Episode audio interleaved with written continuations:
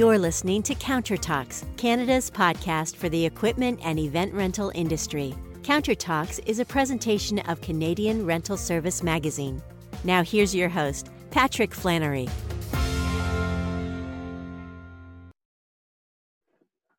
Hi, and welcome to Counter Talks. I'm Pat Flannery. Today we spoke with Jim Colvin from Serious Labs. Serious Labs is an Edmonton based virtual reality simulation designer, and they've been doing a lot of work recently uh, doing simulation programs for uh, especially lifts, uh, but all kinds of construction equipment. Um, basically, the idea is that you put on the goggles that we've all seen. Um, you're essentially inside uh, the computer program to all intents and purposes. And uh, there's a lot of applications of this, especially for training, but also for planning your work and job site safety. Uh, Jim and I get into uh, the company's origins in the gaming world. They have several uh, people from gaming software designers who work for them. apparently, a lot of the things that you need to do to make a good game are the same things that you need to do to make a good virtual environment for lift training. And so we talk about some of those possibilities, the great increases in safety, uh, some of the cost savings that uh, you can experience. Um, really interesting discussion with Jim. And uh, now, uh, please enjoy Counter Talks with Jim Colvin from Serious Labs. Okay, we're here today with uh, Jim Colvin. He is the CEO of Serious Labs, where they are doing some very exciting work in uh, VR technology uh, for training in the rental industry and the lift industry. How are you today, Jim? I'm very well, thank you. Yeah, it's great to have you with us. So why don't we start out, Jim, just by you giving us the uh, the FYI on uh, on yourself and and and what Serious Labs uh, is all about. Sure. Uh, well, my, I'm Jim Colvin. I've been the, uh, the president CEO now of Serious Labs for going on eight years.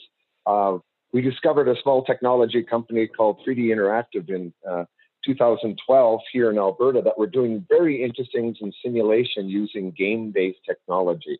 And they had already had a couple of interesting pilots with uh, uh, some large OEMs who were very impressed with their progressive way of using off the shelf technologies rather than proprietary stacks, which often simulator companies do.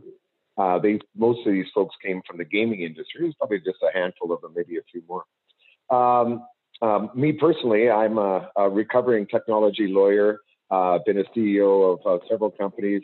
Uh, my background is in technology, and uh, I have partners who were invest. We were interested in investing in uh, technology that could do a couple of things, both um, you know, advanced technology that was adopting really 21st century uh, new tools, as well as apply that to the learning ed tech space, and particularly is applied to heavy industry, which is uh, very prevalent here in northern Alberta. Yeah, absolutely. And, and, you're based in Edmonton? We're based in Edmonton, Alberta. Uh, we have, I think, we're sitting in at uh, over 70 people now, uh, including programmers, artists, designers, QA people, hardware manufacturers, designers, uh, customer success team, uh, marketing uh, folks, uh, uh, channel partner management teams, all kinds of stuff. So uh, you'll have to come and visit us when you get the chance. Yeah, that yeah, that sounds that, that sounds like quite an operation. It, it, now, would I have played any of these games, Jim? That we're that we're talking. Uh, unlikely. well, uh, there uh, you might have played some. Most of the folks, uh, well, many of our folks have come from the gaming industry, including uh, BioWare, which was purchased oh, by Electronic Arts several years ago. Yeah. Yeah. So uh, Electronic Arts. Mm. Absolutely. Yeah. Believe me. That's. and what's really interesting is that it really translates well into their, the visual effects and how they master physics and behaviors is so powerful in the games and it translates brilliantly well when you're trying to communicate you know training or behavioral uh, uh, aspects of training in a in an immersive environment like virtual reality. I i, I bet it's one of the uh, it's one of the um, you know things you, you you forget about playing the playing the games but when you when you think about it there's got to be a lot of tech there um, uh, like like especially I mean it's funny I'm, I'm thinking now of Mass Effect where you you can change your view around and you're in a 3D environment and it's looking you know at the backs of people now instead of the fronts of people you know like it's it's as you change the perspective you're getting a different look as if the room is really there. And and that's got to be uh, that's got to be key technology for virtual reality. Absolutely in particular as it applies to virtual reality for equipment uh, equipment training uh, for heavy equipment imagine a, um, an aerial work platform uh, you constantly have to be aware of your environment. You have to be constantly looking behind you, looking up, looking for power lines. And by virtue of being able to be uh, completely immersed with a 360 degree aspect on a headset, which means you're not looking at a giant um, television screen right. or trying to scroll something around on your laptop so that you ultimately are looking behind you. That takes you out of the, the immersion moment we're trying to keep you in the movie, as it were, so that we can trigger that fight flight mechanism in your brain that's very difficult to get to. But if you can get there, and our simulators get you there, can get to your uh, fight flight mechanism, you'll absolutely, you'll actually be able to absorb uh, and recall this type of training much more effectively. Yeah, yeah, yeah. The computer's got to know really where everything in the room is. So if you look up, down, off to the side, it's got to it's got to have all that mapped and be ready to deliver it. So that's that that that's that's pretty that's pretty good stuff, and I can I can really see where the gaming translates. So listen, mm-hmm. let's so let's talking a little bit more about about virtual reality specifically. Um, I, I guess give us uh, not everyone's going to be uh, uh, very familiar with it. You guys. Um, or at least I've, I've seen a few different acronyms out there AR, VR, XR. What, what, what, what do all the, what, what are these different type of R's, I guess, mean? and, and, and, right. and what are the differences between those things? Right, a very common question. So um, I'll start with VR. Virtual reality is is fully immersive. It's an entire digital world. It means that everything in your line of view is created digitally. Um, and it's terrific for creating new worlds to immerse you in, uh, where we can control everything that you see and touch and manipulate uh, and how it responds and the physics to how it responds. Um, that's virtual reality. Uh, it's in a sense, it's been around a while because people have tried to create it using caves, giant caves with big, you know, parabolic screens. Uh, lots of rides at amusement parks and stuff will adopt that kind of sensory deprivation where you can't, you know, your your field of view is completely uh, captured by somebody else's uh, representations, like something that somebody else is projecting there. Yeah. Um, which is great, and so it's not a new concept, but the real advancement came when they were able to, when the technology, like basically the computing horsepower and how quickly you could project and frame speed could be put inside of a head mounted display. And that's in the last five years, that's really where the advancement lies. So that's the definition of virtual reality. AV or augmented reality is really a combination of, uh, oh, sorry, is um, uh, the real world overlaid with digital um, aspects. Right. So, for instance, projecting a machine in the middle of an empty room uh, for doing a, a walk around. Um, you know, that's very that's a very good example of um, of uh, uh, AR. Um, just in time instruction, for instance, where you can plug in and you can have a task to do. Maybe it's just use changing a tire, for example. It will know what you're looking at and it'll walk you through it and give you screen images in your line of sight to be able to instruct you along the way of changing that tire of that car in, a, you know, in, in the appropriate manner, uh, which is very helpful uh, for uh, uh, just-in-time instruction, where you don't have to memorize that or look it up in a book. You can it'll actually just instruct you as you go. Very common in games as well, where you can you know go out and get those. Uh, you know tokens and stuff in the sky. I won't, yeah. I won't mention any brand names, but uh, you know the you know the ones. They're very yeah. popular games my kids play. Uh, so that's augmented reality. It's a combination of, is effectively by definition, augmenting the real world with information or images that, uh, that uh, help you in some way or, or other, or entertain you, or whatever your objective is. Right. XR is actually uh, what was called, basically, it's an acronym stands for extended, or abbreviation stands for extended reality. and it's often a combination of both, where we can take the uh, physical world and project and, and and the virtual world and combine them.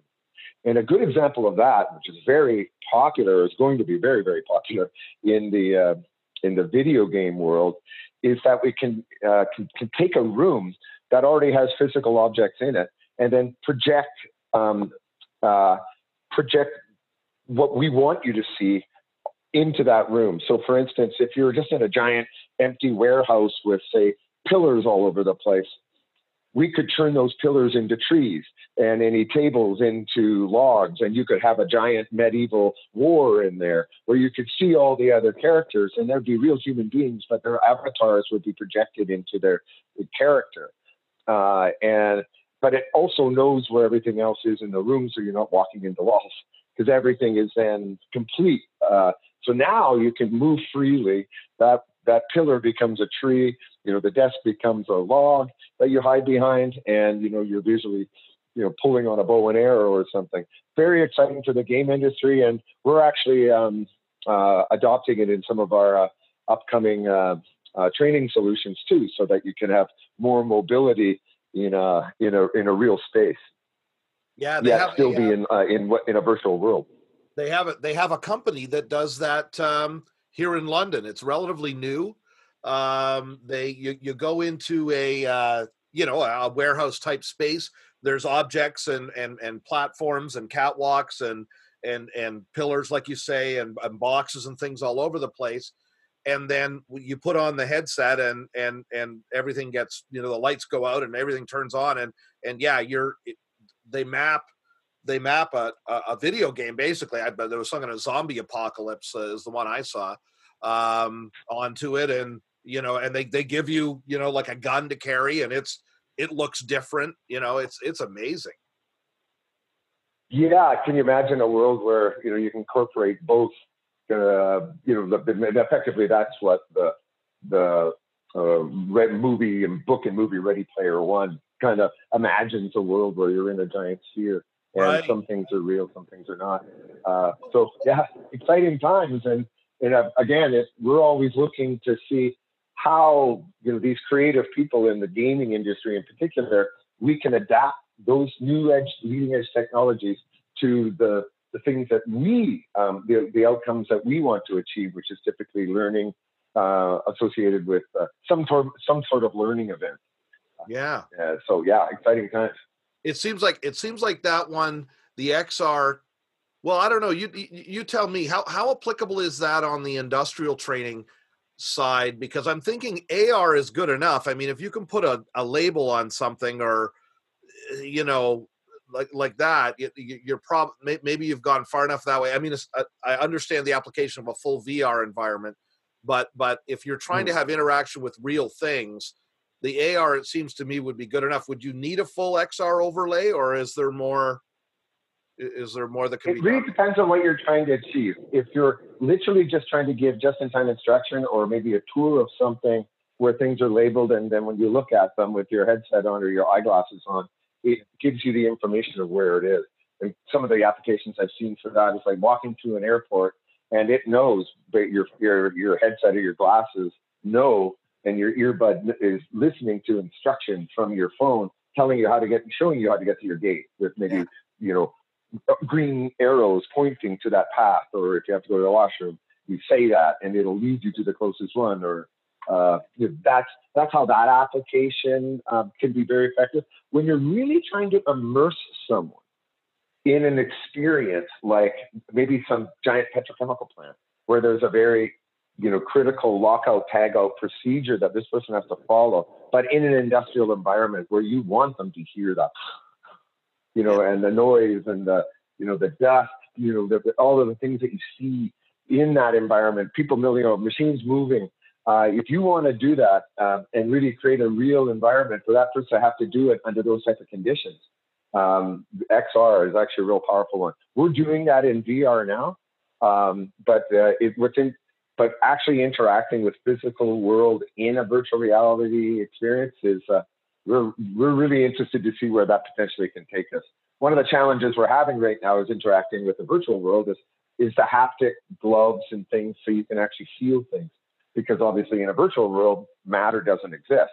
So you have to recreate um, either by haptic feedback, like on a, a, on actuators for a moving platform. So if you you know you're in a piece of equipment, we can shake it and move it, and it will you will absolutely be convinced that you're at height, or you're moving. You're you know the equipment's moving to the left or the right. But when you're walking around and you need to pick something up or touch something, um, if you can do that in an experience where it incorporates the uh, uh, the physical world as well as the virtual world that we want to keep you in, uh, that's got some real interesting applications that uh, we're a, it's a little bit out there. And of course, people are just now starting to understand what VR is, and then therefore being able to embrace the practical applications beyond you know entertainment and, and gaming. Uh, so, you know, we're always looking way over the horizon, but uh, you know, we're we're all quite often waiting for the world to catch up with us where we are right now. yeah, exactly. Well, and that was one of the that was one of the things that um, struck me. I I got an article from the uh, International Powered Access Federation (IPAF) uh, there a little while ago that I ran, um, talking about uh, uh virtual reality training, and they seemed they, they seemed pretty keen on XR as something that was pretty close to ready to go. Um, is that um, uh, what the thinking? Uh, I guess specifically about the um, the equipment training, like like uh, and maybe even maybe even stay on lifts because that seemed to be that seems to be where it's mm-hmm. sort of gone the farthest. Um, what what what are the advantages of, of of this sort of technology for lift training? Right. So um, certainly, and yeah, and I think IPAF is a, a, very good example of, you know, they're representing a giant industry body that's always done something a certain way. And uh, over the last several years, uh, uh, you know, they've now they've after the last few years, they've really started to say, see that this is such a better approach to training and assessment than the real world. And I'll give you um, just a sort of series of uh, illustrations. Yeah. So first off, because we can replicate the full motion and the entire environment from a 360 degree sphere around the operator using real world controls, we can replicate the sensation of lifting, moving the machine, going up in the air, slewing from side to side, making contact with other objects, going into ditches. That drops the person into the realism. So now they believe that they sincerely are on that equipment. That's step one is the immersion, is the tricking that mind into sincerely embracing, you know, the, the experience that you're in.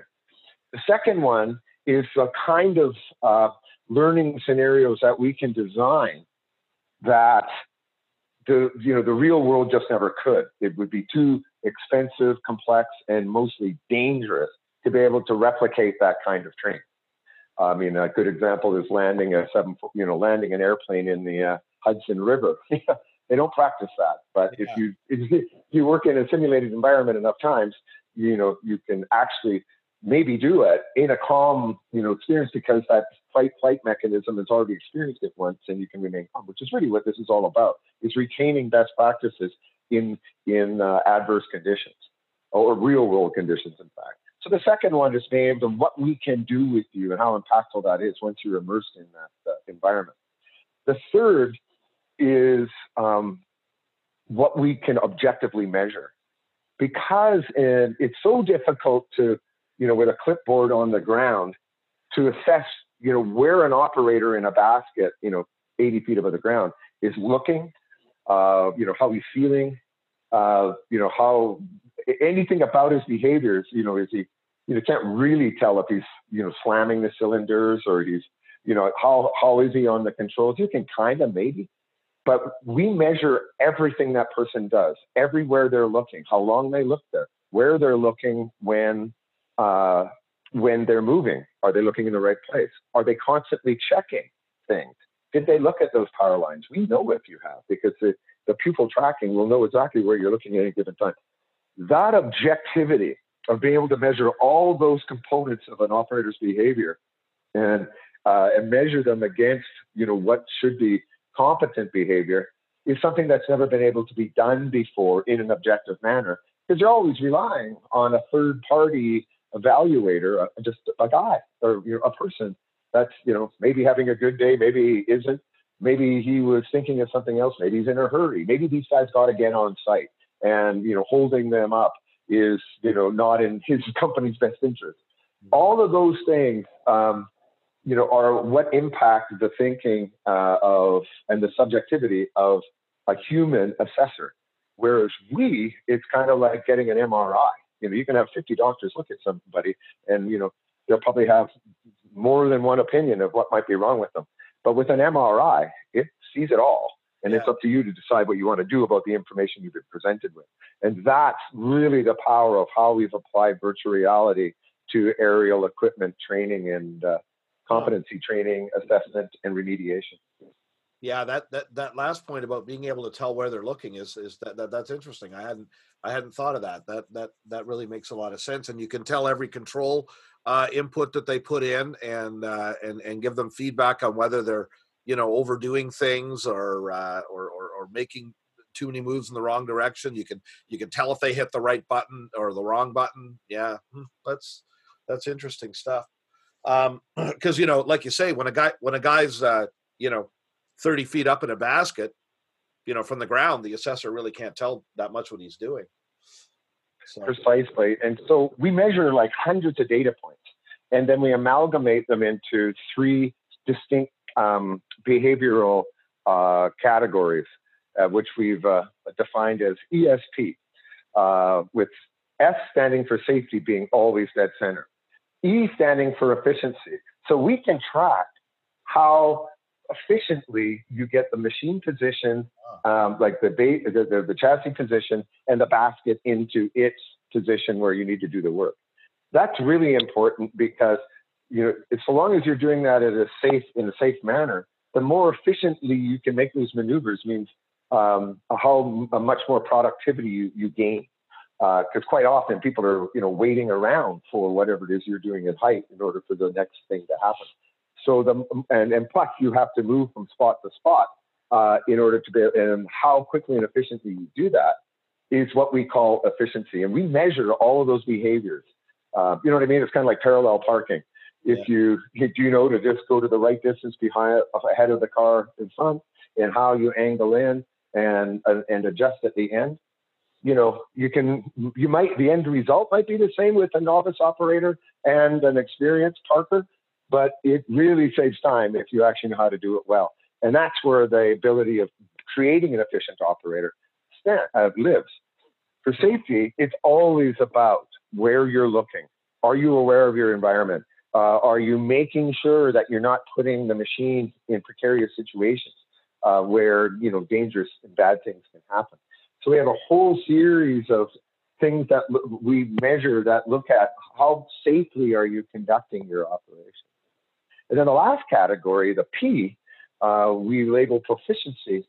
This is how hard you are on the equipment and the environment around you.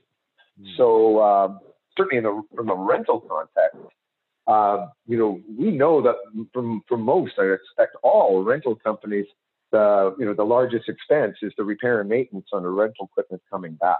Yeah. Uh, quite often, experienced operators are really hard on the equipment. They do slam the cylinders. They don't feather well.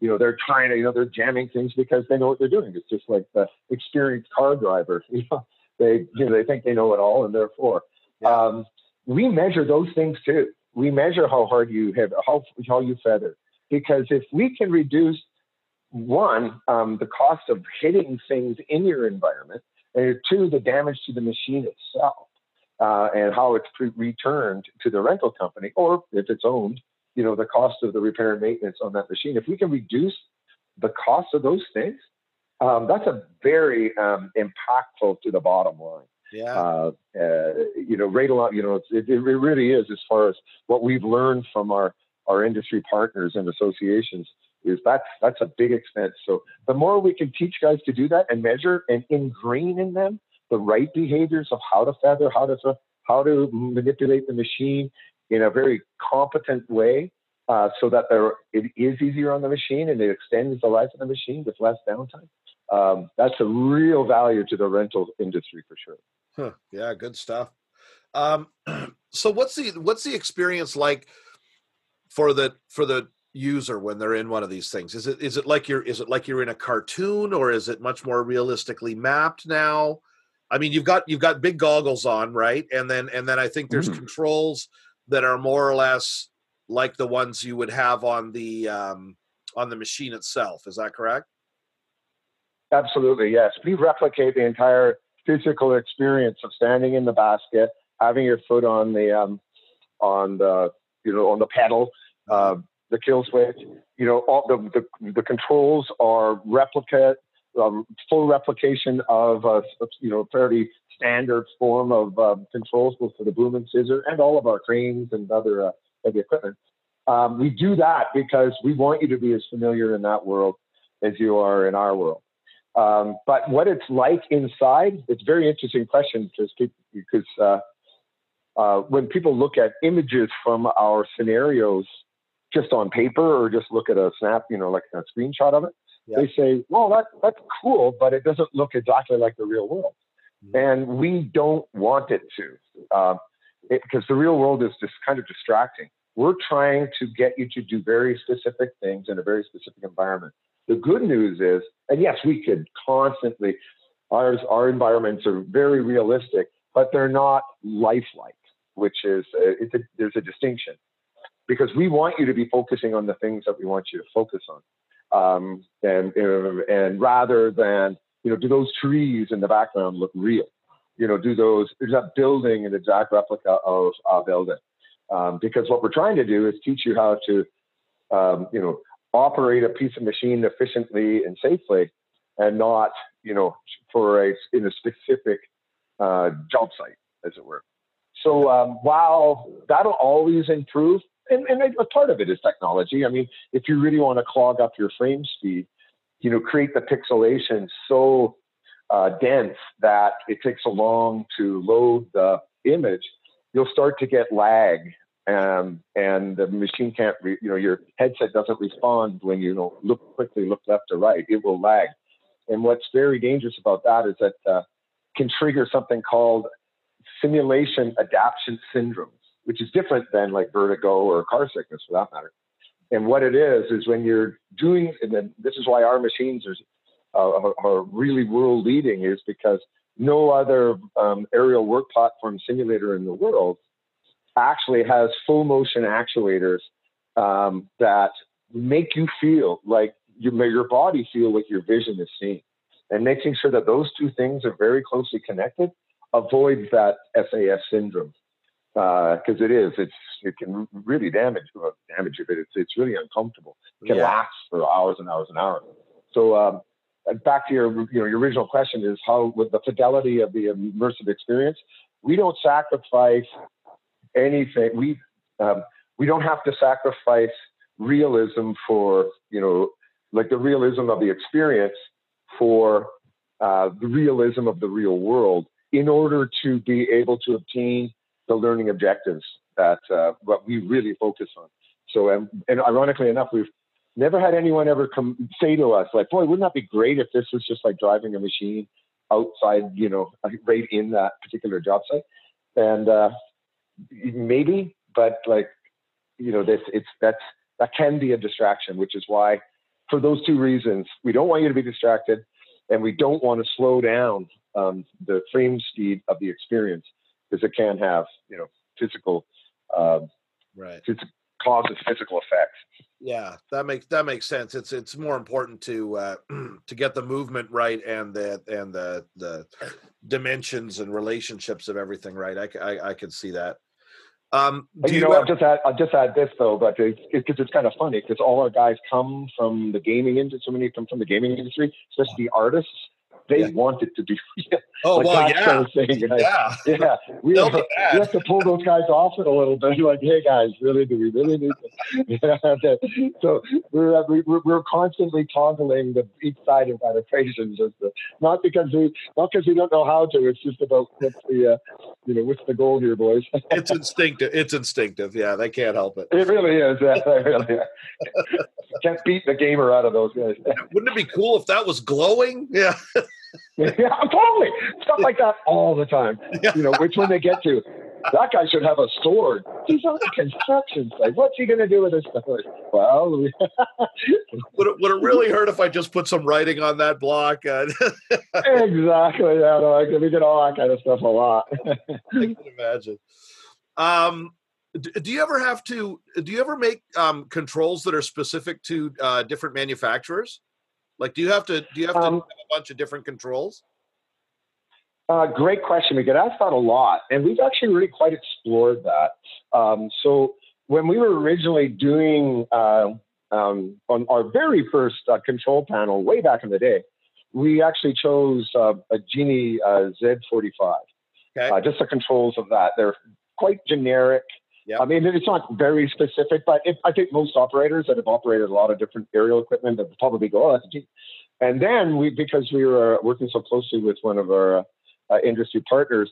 Um, at the time, we were um, we our scissor lift. They helped us develop our scissor lift uh, module, uh, hardware for our scissor lift element of the AW or the loop, um, and that was actually uh, based on a Skyjack, a scissor lift set of controls. Yep. Um, we've we've kind of really had sort of a, a dichotomy on this one, and the reason is is that we're trying to teach you to drive a car, not a Chevrolet. Okay. Saying that, you know, a lot of the OEMs do, you know, say, hey, could you do that for our equipment?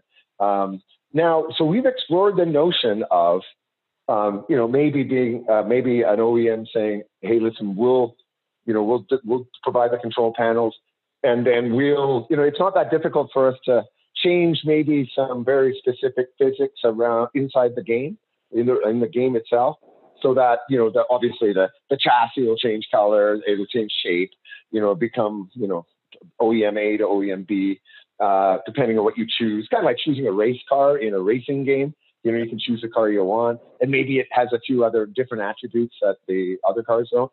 Um, but you know, unless it has something very, you know, oddly specific, like a of you know a boom that comes out of the side of the boom that we would then have to have a whole separate set of controls for. It is something that we're examining. Um, no, no, saying that JLG has developed their own um, uh, boom lift simulator. So you know some of the OEMs, including one of them, has you know ventured into this arena on their own. Um, so it, you know, and maybe others will follow. But it is definitely something that we're considering as an offering where if uh, if an OEM wanted to joint venture with us to develop, you know, to provide the control panel specific to them, and they could be quite easily swapped out on the simulator itself. So it's like, hey, we've got you know OEM A training on Tuesdays and OEM B training on Wednesdays because you know the equipment on the two sites are different, and we want to be as specific as we can. That that could become a real possibility. Well, we're going to be led by industry and their desire a little bit on that. I don't think it'll be. I guess the short answer is I don't think it'll be something that we would just simply go out and and do. We would rather build, you know, add to the catalog of equipment rather than you know focus exclusively on just trying to replicate every piece of equipment, you know, OEM in that category of equipment. Yeah, it just it just made me wonder because the um, the, the the OEMs do uh, uh, take a lot of pride and and and sometimes even include in their marketing materials um, that uh, things like the, uh, the, feedback sensitivity on their controls and you know they, they they put a lot of work into setting these things up as as ergonomically as possible and and and you know they, they make a big fuss about their controls. And and so it it it, it would seem logical to me although again if you're providing a generic training service that's one thing right and then if you're providing training on a specific piece of equipment that's that's that's something else. So yeah i, I hear you. Maybe it's not needed on a on a generic piece of training equipment uh, as much as uh, if they were developing their own. So that makes sense. Yeah yeah. So again like you know and they should be found. I mean i know that industry and IPAF led it is they did quite an industry study trying to create a universal control panel so that regardless of you know what equipment you were getting on uh, at the job site, you are going to be at least be reasonably familiar. You're going to be familiar with that because it's a universal. You know, it's kind of the steering wheel is here, the clutch is always here. You know, the brake is always here, the gas pedal is always here. You know, uh, uh, that's that was really what they were going for, but I don't think they ever got there, which is you know it's kind of too bad. Um, for the very reason you described, is everybody says their way of doing it is better. uh, from our understanding of the results of that uh, effort. Uh, so, you know, we'll see how that goes. It's definitely something on our radar. But and we have been approached by a couple OEMs uh, already, but it hasn't gone much further than a conversation to date. Okay. Okay. Um, in, in, in, I guess inside the technology a little bit, I've always wondered how that, how the um, headset is able to tell where you're actually looking. How, how, how is that done? Yeah, it's just a gyro positioning because it's not really, it's just where you are in relation to the sensors in it and the sensor on the machine itself. It's just, you know, it's basically just geometry. Uh, so you can move around as quick as you can. And it's kind of got a, like a gyroscope in it that if you're looking on this specific, you know, mathematical, you know, point, uh, uh, geophysical point in space, you know, if you're, if the headset itself, because it, like, again, it doesn't really care what you're, all it cares about is if it's, if it's pointed that way, what is the image that I need to project at the uh, oh, person right. wearing yeah. the headset? Yeah. yeah. yeah. So, which is kind of interesting because so many people wonder about that because it's hard to divorce yourself from the idea that, you know, how does it know what you're looking at? But it has pupil sensors right inside of it as well. So not only can you track where the headset is pointing, you can track where the person is looking. Because we used to have in the last version of the headsets, um, they you, could only tell where the headset was pointing, but not where the pupils were looking. And people would say, "Oh yeah, but I was looking out of the corner of my eye, so you shouldn't have taken points away for that." Uh, well, your head should be pointing that way too. but now we can tell if they're lying. yeah. So, so you actually are tracking the pupils, eh, and where they're pointing. Yeah. Yeah. Absolutely. Oh, I didn't know that. That's interesting. Uh, okay, let's get down. We got to watch the time here. Um, uh, so I, guess I guess a big picture. Where where would you say? Well, actually, one thing I wanted to get to first was how many different kinds of equipment are we talking about here? Have it? What have you guys worked on as far as different kinds of equipment for VR training? Sure. So we've developed already. I think we're we have several still in development, but I think we'll be up to at least twelve models of cranes because lot most of them have very specific controllers uh, and the cab has its own interior. And of course, crane training is very specific to the crane you're on and the model of crane, whether it's an overhead crane or a tower crane, etc. Uh, so uh, we partnered with uh, uh, a large U.S.-based uh, crane training company and developed a whole suite, a whole category or catalog of these types of cranes. so I would say we're probably about, I think we're up almost, we should be up to almost a dozen by the time we're done here uh, and maybe even a few more. We've also, so then we've of course developed our uh, boom lift and scissor lift, which sits on the same chassis. And then we've also now just uh, finished the development. It's just coming into, or it's just in beta right now, is our forklift simulator, which has uh, both uh, a counterbalance forklift, sort of a warehouse type forklift, as well as a rough terrain forklift or telehandler forklift, you know, very common on construction sites with big ones with the big blades that go over rough thing. Yeah. And uh, we have what's called uh, conversion kits for that, so they can work right off the same chassis.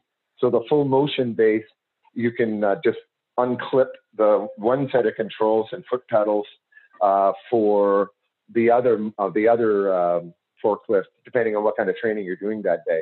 And we're actually looking to uh, create a, that, that use that universal base for all seated simulator, virtual reality simulators going forward, so that you can simply just buy the conversion kits if you so choose to, rather than the entire um, uh, motion base uh, every time you want to up, you know, add another piece of equipment to your uh, VR simulator category. Okay. Okay. So philosophically, where are we when we think about VR training versus real world training? What what what what what what is what is VR doing that you can't do in the real world? What are you going to get out of the real world that you still can't get out of VR and, and maybe never would? Mm-hmm. Well, I'll start with the former. You know, when we sincerely believe, and this is a little, um, this has been traditionally a little bit uh, controversial, especially when you're talking to you know, trainers who's yep. trainers that say, oh, you, you know, you, you can't learn on anything but the real machine. Well, we really go back to, you know, what simulators have done in aerospace and the military for decades. Um, VR is just a much better application of that because instead of a screen in front of you or a series of screens tricking you into thinking you're in an experience, this is just incredibly more immersive. It's lightweight. You move your head around and you are in the space. But what it's again like the you know just training a pilot. What we can do with you uh, to create conditions to put you in. Um, you know, we can put you in very dangerous and complex situations, but never put you in harm's way. That's something that the real world can never do. It just it wouldn't be practical to do it. So when it comes to you know what's the difference between what we do and um, you know uh, versus training in the real world, um, you know VR is if it's not it, it, has to be embraced because again it's uh, then again it's not just VR it's simulation itself. It's only because the cost of that simulation has come down so dramatically uh, that you know companies like mine can apply those new technologies to a, you know to a, a heavy you know heavy industry uh, instead of just the military and, uh, and, and aerospace. To answer the second part of your question regarding you know is VR does have its limitations. You know, I think I spoke to one of them before. Is that there's nothing physical in the virtual world. Now, again, that XR is going to help with that, but at the end of the day, there's certain things that VR is just not good at. It's you know tactility until the gloves and stuff get better on you know, is not as good of an experience as the real world. Um, secondly, theoretical training, uh, you, you still need to know the rules of the road. You need to know what a stop sign stands for. You need to know what a, and there's almost no point in teaching that in VR. Uh, you, you know, is there a more engaging way of teaching it? Yes, we build uh, amazing blended uh, online courseware, uh, and it's very engaging. It's got games built into it. It can teach you, you know, complex physics principles but in an interesting and exciting way through a game. I mean, think uh, Angry Birds to teach you about velocity, trajectory, yeah. gravity. Um, so virtual reality, other than just you know enhancing the experience, isn't is kind of overkill for a lot of forms of training. The way we or elements of training, particularly theoretical, we believe, sincerely believe that virtual reality um, is a tool for the training industry to help that trainer properly assess. It would be like saying that an MRI machine is going to replace a doctor's and doctor's diagnoses. It's not. It's just going to assist them. It's going to make it better. It shows you everything in an objective way that, you know, tapping on their knee with a hammer or, you know, holding a stethoscope may not always reveal. Uh, this is a tool for industry to apply, a solution to embrace rather than this is going to replace old school ways. I mean, it is going to replace old school ways of doing things because we've always, the, the world has always adopted to better ways of doing things. Once they're not afraid of it anymore, it works every time. It becomes part of our, you know, our toolkit. So I uh, hope that that answered that. Yeah, yeah, no, that's that's that's absolutely the right idea. Um, the um, actually this this next one's probably more a question for IPAF. Are, are, do you do you know what certifications you can get just just going through pure VR now, or it, maybe that's outside of what you guys are dealing oh, with? Oh, I, I can absolutely. Uh, uh, our VR simulator now, or very soon, will be. Our expectation is will be um, able to be used to well right now for certainly for IPAF 3A3B, it can be used as a training tool to apply to um, you know, to help people get prepared for the practical for the practical um, assessment on a real machine.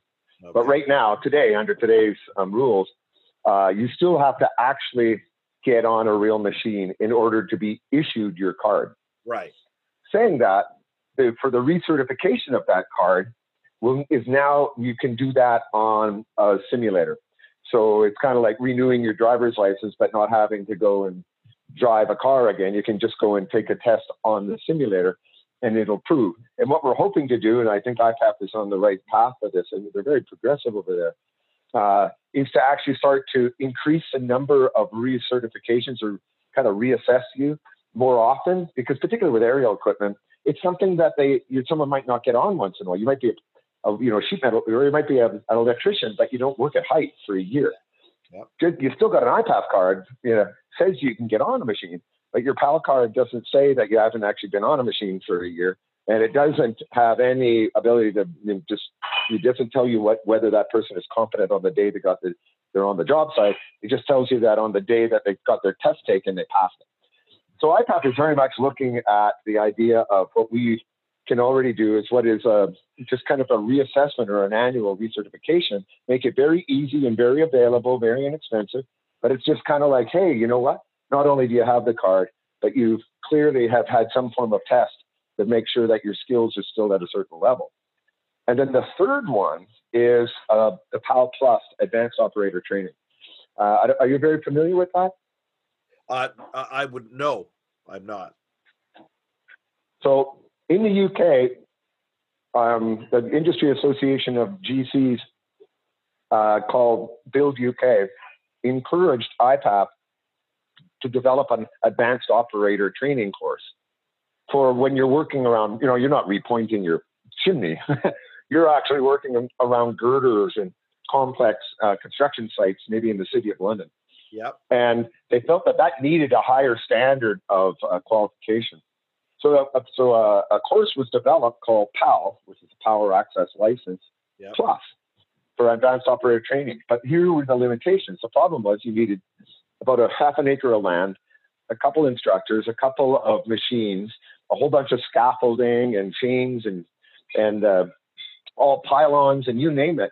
So it became very complex to set up. You couldn't really do anything particularly dangerous for all the reasons we know and it was very expensive uh, because it, because it occupied so much equipment, time, and um, space. We have now developed that very PAL Plus course with all of its advanced operator skills, um, training, and assessment right inside the virtual reality simulator. But because you already have to have uh, the regular PAL card, think of it like a driver's license where you get your class five to drive a car.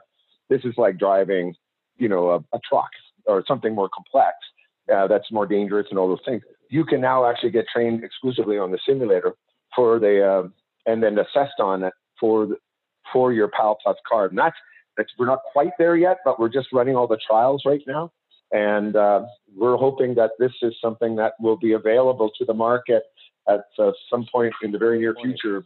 So uh, uh, you know, my as far as IPAF, they've been very, uh, you know, started off slow. It's been a five, six, seven year relationship with our company and them. But uh, certainly over the last few years, they've really embraced this, recognized that this is the future, and they have a duty to their membership to embrace the new technologies that's going to improve the safety and competency of people in our industry. And, uh, and they've been very progressive working with us that that that just sounds like yeah the, the the perfect sort of application for VR. You can replace this huge obstacle course that you would otherwise have to build with with VR and then and then because it's VR you can actually test people and retest people more frequently because they don't have to go somewhere to to do this right? Or or at least somewhere closer yeah yeah we can bring it right to the job site i mean this is something that um, our team in the uk are working on right now is they've been traveling around with a small van and a simulator in the back and taking it right to the job site where a guy can take an hour off, you know, and, and climb in and try it out and say, wow, this is amazing. so you can imagine that, you know, you can increase the level of competency and skill level in such a convenient and cost effective and time efficient way. Um, you know, it's pretty hard to argue with that. Yeah. So that well, that segues right into the next bit. Um, uh, the uh, like if if if somebody wanted it if somebody wanted to do this in canada i mean you guys are mm-hmm. there in edmonton um what, what are your what are your options in canada right now for for accessing this kind of training well it's um you know we work with typically with partners like united rentals is our uh, a big partner of ours in north america um you know they've got branches in every 10 provinces um, but yet we work directly, also directly with customers, whether training centers, construction sites, etc., um, construction companies. You know, so it's available. It's just a matter of reaching out and understanding what your need is, what is the goal you're trying to accomplish, and we will apply the right solution to it. That's really what we're about: is, is finding the right solution to the problem. What does United do? Can you can you go like? Do they have they have some of the they have some of these units? uh, around? Oh, they have lots. They oh. do. Uh, in fact, um, um, they they have well, I think there's, well, I won't get into specific numbers, but yes, they have lots and they've been distributed around North America. Um, you know, there's still very new stuff. Last year, 2019 was really pilot where we together we reached out and we talked to industry, understood what they felt. You know, or were they ready to adopt this kind of technology? Was it replacing something? Was it saving them money? You know, was it making the money? you know, you have to go through all that analysis beyond just this is cool or you know, this is, but it's an and, you know, why do I need to spend more money? Nobody's making me. What we're really working on now is with United Rentals is what is the problem we're trying to solve? For instance, you know, maybe at a large construction site where they're doing onboarding, you know, 5,000 people over several months, you know, and then they all need, a bunch of them might have to work at height. How do you assess that going in? So we created a module together called verification of competency. It's 25 minutes for each machine, and it basically is your MRI on whether or not you should be uh, operating that machine. But it also um, sends you on a path for remediation that says you need to work on these aspects of your behaviors and then get retested. Something that can be done right there at the at the uh, at the uh, up, onboarding center rather than firing the guy or sending him home or sending him to some distant training center to you know get practicing or, or, or go on to an actual machine and try to up his skills. Yeah. So United Rentals has been very progressive partner with that as well. And as well, in addition to just construction sites where, you know, airlines working around closer to the skin of an airplane um, on aerial equipment. That's, you know, that's something that uh, the airlines are really embracing. We've created a specific module just to work around the curved surfaces of airplane fuselages because that's very dangerous if you touch one of those during maintenance. Um, and that's been very well embraced. And United Rentals has been definitely helping us uh, market that to the major airlines in North America. Yeah, I, I see that as a I see it as a potential business opportunity for rental stores, uh, uh, you know, who we're talking to right now, because, um, you know, it it it uh, you could you could get if you had a VR set in there, uh, and you uh, you know you had somebody competent to assess uh, the the the data that's gathered there, um, you could offer that as a service in your store, really, where people can come in, they could get say get their PAL card re-upped um, or, or, they could get basic training on the machines, or you could, and, and then you can also use it uh, like United is for competency checks, um, you know, to make sure you're not renting equipment to somebody who doesn't know what they're doing. Um, oh, absolutely, yeah, for sure. I mean, think about that savings alone just for someone that's actually not going to wreck it. They might even be able to operate it, but if you start to see their behaviors are, you know, really hard on the machine, yeah. It's, you know, and if you're, you know, your biggest expense is the cost of fixing that machine when it gets brought back. Yeah. That's pretty appealing thing to be able to, and that's a, that, you know, that can be something that you throw in with the rental and say, hey, this will assess every one of your guys as part of the rental. You know, yeah. there's so many ways to mix and match this to solve the problem for the customer while maybe solving, you know, your own, some of your own challenges as a rental company. Well, yeah, and I mean, you got to, you know, you, your own guys, your own guys have to know how to use the equipment and get re-up too. Although that's, you know, relatively less, but it's, uh, it's, it's, yeah, it's, it, it's really interesting technology for the rental store. Well, listen, Jim, uh, we've uh, we've been at it for an hour here, and that's probably good enough. Uh, I, I, I what a what a what a what an interesting conversation though, and what a what an interesting technology. Tell tell the tell the good people how they can uh, how they can find uh, Serious Labs if they if they want to get more information. Oh, I'll be delighted. Well, first off, just come visit our website at www.seriouslabs.com. Uh, Serious is spelled in, I'm not kidding, not Sirius is in uh, yeah, uh, yeah. XM radio. So siriuslabs.com. Uh, and uh, anybody's always, anytime I'm always available. So reach out to Jim Colvin at 403 615 1060. And I love talking about what we do. So always interested to hear from the folks that are also so inclined. Well, that's that's fantastic. Jim Colvin, Serious Labs, thanks so much for joining us today on Counter Talks. My pleasure. Delighted. Thanks for having me. Thanks for joining us for Counter Talks. You can find Counter Talks episodes online at CanadianRentalService.com or on the major podcasting services. Counter Talks is a presentation of Canadian Rental Service Magazine.